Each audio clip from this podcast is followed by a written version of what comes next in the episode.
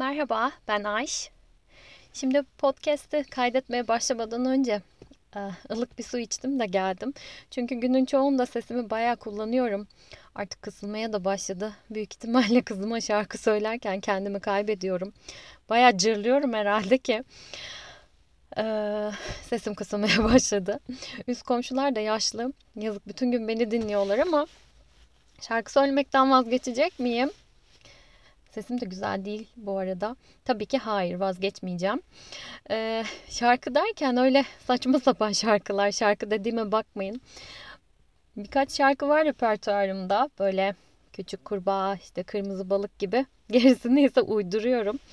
Ee, kızım da en çok o uyduruk şarkıları seviyor. Bir tane şarkı var mesela. Annemle ben üniversitedeyken kuzenime kalmaya gitmiştik. Orada apartmanda bir çocuk bahçede sürekli bunu söylüyordu. Nereden kaldıysa aklımızda kalmış. Onu söylüyoruz sürekli.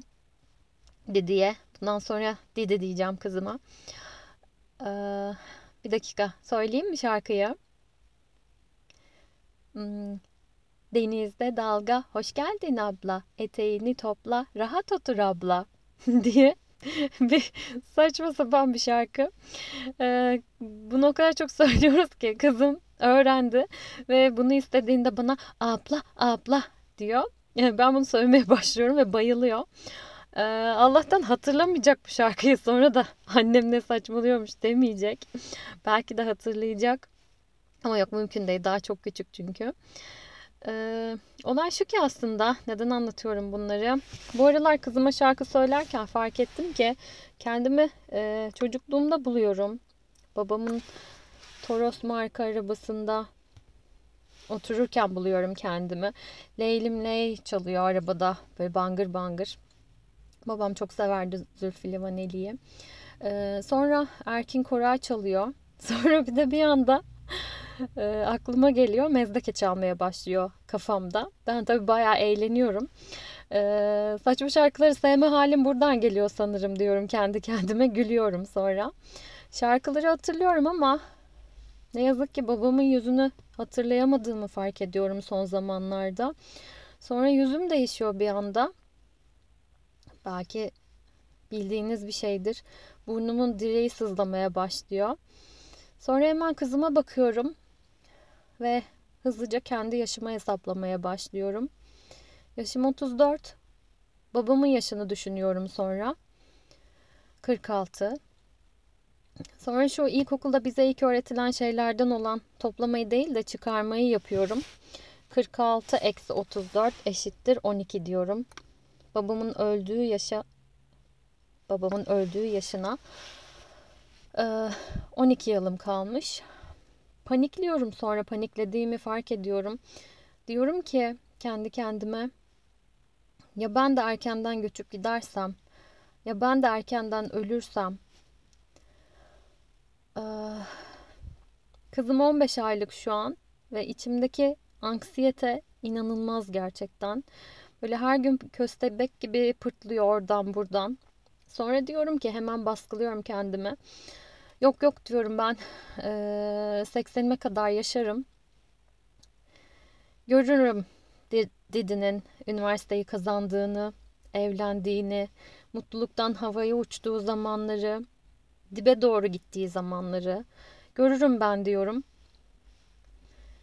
Ee, aslında bunlar e, benim travmalarım. Yani babam bunların hiçbirini görmedi. Ee, ben görmek istiyorum. Ee, beynime mesaj göndermeye çalışıyorum. Ee, farklı olacak. Merak etme farklı olacak diye. Hani derler ya ya da son dönemde deniliyor ya işte beynine mesaj gönderirsen onu alırmış. Ee, ben de bayağı kasıyorum olumlu mesajlar gitsin diye. Bayağı bayağı kasıyorum aslında. Çünkü istemiyorum babam gibi erken ölmek. Çocuğumu küçücükken yapayalnız bırakmak istemiyorum. Ee, travma evet bu 18 yıldır bastırdığım travma. Şimdi kendi ebeveynliğimde ortaya çıktı. Ee, aslında hep vardı. Hmm, ama doğru düzgün hiç terapi alma fırsatım olmadı. Fark ettim ki e, beni güpe gündüz dediğiyle kahkahalarımın ortasında yakalıyor ve beni bayağı dipsiz kuyuya çekmeye çalışıyor. Ee, ama farkına vardım. Bence en önemlisi bu. Ve o dipsiz kuyuya düşmemek için elimden gelen ne varsa yapmaya karar verdim. Ee, neden yapacağım? Önce kendim, sonra dediği için. Ee, kahkahalarımız bölünmesin diye aslında. Böyle gözlerim zamansız durduk yere buğulanmasın diye. Kendi korkularım ona geçmesin, çözemediklerim bizi yiyip bitirmesin diye. Ee, neden mi anlatıyorum? Size neden mi anlatıyorum? Çünkü ebeveynlik zor. Gerçekten çok zormuş. Ee, çok çok keyifli tabii. Ee, müthiş bir şey gerçekten. Ama e, çözemediğiniz şeyler varsa ve bunlar gerçekten ciddi sorunlarsa lütfen ebeveyn olmadan bunları çözmeye çalışın. Çünkü ebeveynlikle birlikte içinizdeki çocuğa dönüp bakmaya başlıyorsunuz. Çünkü o orada duruyor aslında. Yaşınız kaç olursa olsun. Ve her şey çok zorlaşıyor. Ee, eğer içinizdeki çocukta e, çözemediğiniz şeyler varsa, travmalar mevcutsa, onların üstünü bir güzel örttüyseniz e, her şey daha da zorlaşıyor.